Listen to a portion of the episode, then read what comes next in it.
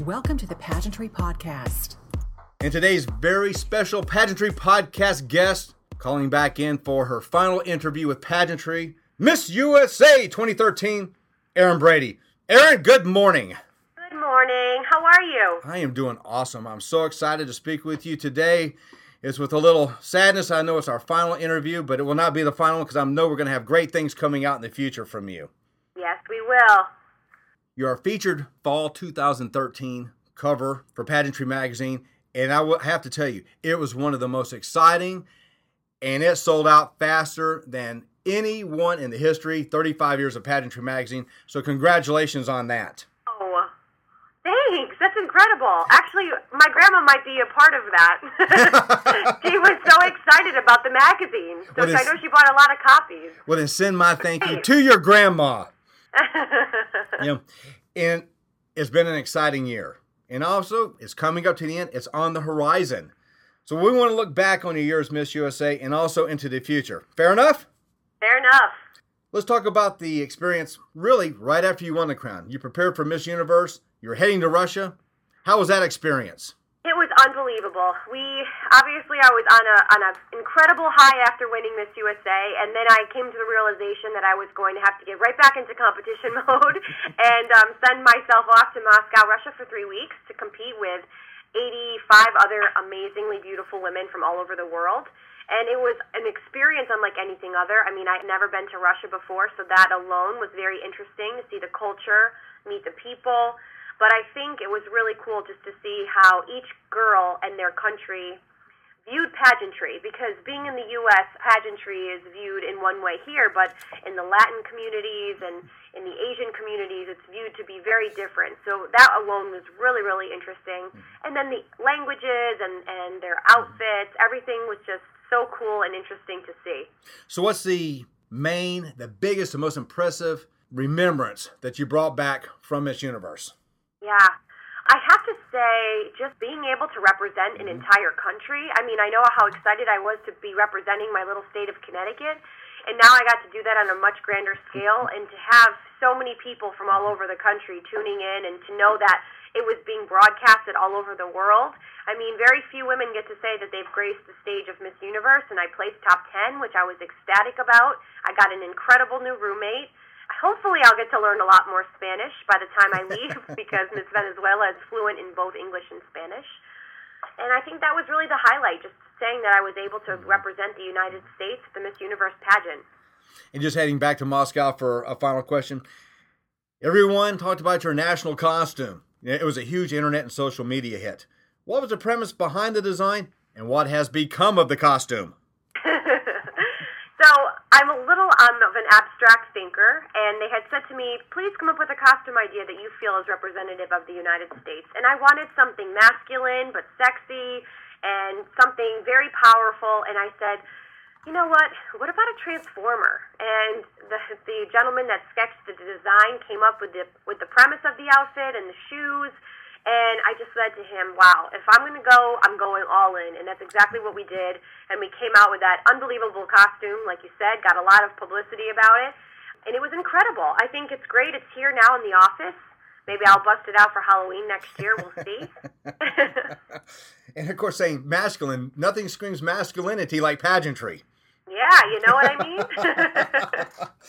It seems you've been a very busy Miss USA. You're, you, Yeah. you seem to be everywhere. Tell us some about the highlights of your travels as Miss USA. We know you've done a lot domestically, but you've also been out there internationally. Yeah, I was able to obviously travel to Russia for Miss Universe, and then I was able to go to the Bahamas and watch the next the new Miss Teen USA get crowned, which was Cassidy. We went to Cancun, Mexico, Mhm. but most of my travels were domestic, and it was great because I went to Alabama and Texas and places that I had never gone before, Miami, California. So I've been a little busy bee here traveling around. So your luggage has gotten a lot of use.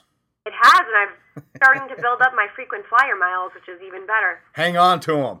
Yeah, exactly. You have to come visit us in Florida. I'd love to. You know, You can't you, you can't tempt us here in the Northeast with warm weather. We jump on a plane in, in an instant. it's it's, it's kind of nice here. Our, our storms are over. We're, we're getting sunny. And as Miss USA, you get to attend a lot of the glamorous red carpet affairs up in New York City. Right. Tell, tell us a little about life in the spotlight and on the red carpet. I think it really didn't hit me until I was walking the red carpet of the Heat premiere, which was with Melissa McCarthy and Sandra Bullock.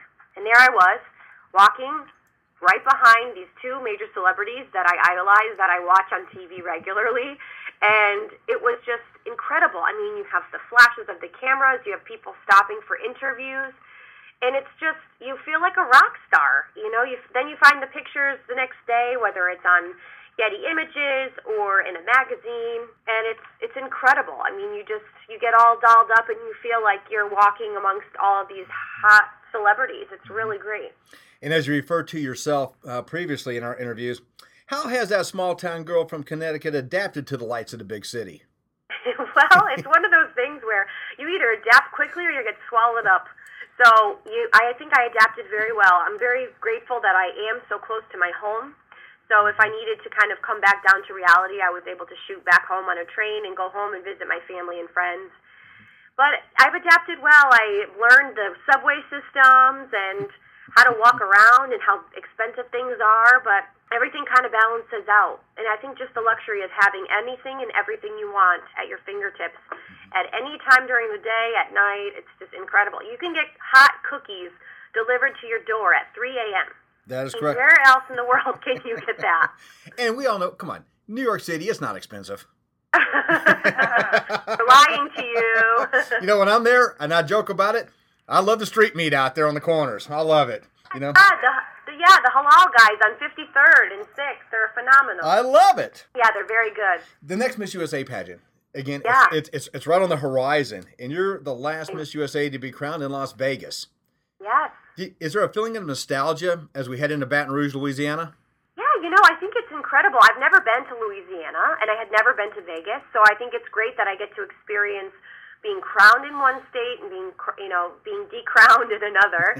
and I really think the culture and the excitement behind where are the stars coming to Louisiana? We're we're the mm-hmm. highlight of their of the whole experience there. So I'm really excited for them. I know that they've been tweeting about us and sending us flowers, and they're just so excited. There's such an energy already. We haven't even stepped foot there. So I'm excited. I'm I can't wait to be a part of that. As many of our readers and listeners know, not only was I born in Louisiana, but Pageantry Magazine was originally founded within Baton Rouge. Wow. So, kind of like a homecoming for us, also. Wow, I had no idea. Now, have you had the opportunity to visit Baton Rouge yet at all? Never, but I will be heading there soon. Ralph and Kacoo's, best restaurant in town. You got to go there. Have to go.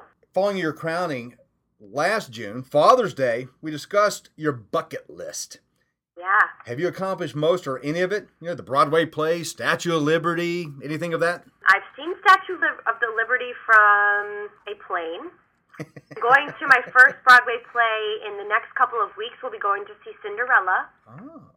And I was able to ride on the city bus, and I run very frequently in Central Park. Excellent. So you still have a few things to cross off that list. Yeah, but I, I'm trying to spread it out, so I still have a couple more months here. I'm trying to to wait and be able to do a couple more exciting things before I head out. Awesome. What will you miss most when you crown your successor? Yeah, I think I'm going to miss the most.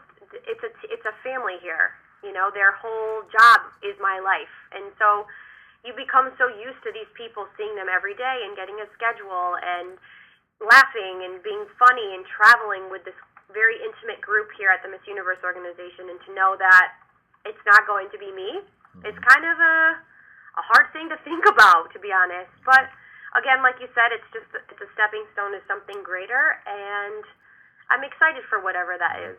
And I think it, you know, really says a lot about the organization.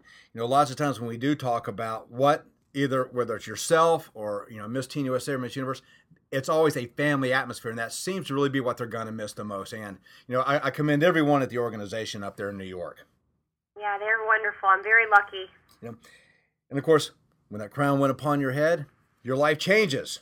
What's next for Erin Brady? You going back to accounting? no, actually, I'm I'm going to be pursuing a career, hopefully in the broadcasting industry. What's nice is I do have a finance background, so maybe I'd be able to combine the best of both worlds. But we're trying to get my feelers out there and get more experience, and I'm hoping by the time I'm I'm finished as Miss USA, something wonderful will come about. And who would have seen this coming? all this year and the bright lights that you're going to keep going. I think that's wonderful. Yeah, thank you. I thought maybe you're going to enter the ring with some more uh, pillow boxing with Manny Pacquiao. No? Never know. well, you know, I, I didn't know if that was a new career on the horizon or not. Uh, no. uh, is there anybody in particular you'd like to recognize? I think I would just really like to recognize the organization, Emily, my manager, and the PR girls, all the interns, everybody here in the office has just done a really good job of managing my life for the past year, and I'm going to very much miss that. I'll tell you, I'm looking forward to seeing you in, in Baton Rouge, and you know we've got a little bit of time left as Erin Brady carrying that crown as Miss USA. We're going to wish you all the best uh, within the next couple of months. Any parting thoughts? Anything for pageantry readers and listeners? I would just say get ready for another amazing girl. It's going. It's always great to have another exciting year ahead, and just look for us in Baton Rouge. We're so excited. And that date is June eighth. We'll be there. And today's very special pageantry podcast guest has been Miss USA 2013, Miss Erin Brady. Erin, thank you so much for your time today. Thank you. It was great talking to you. My pleasure.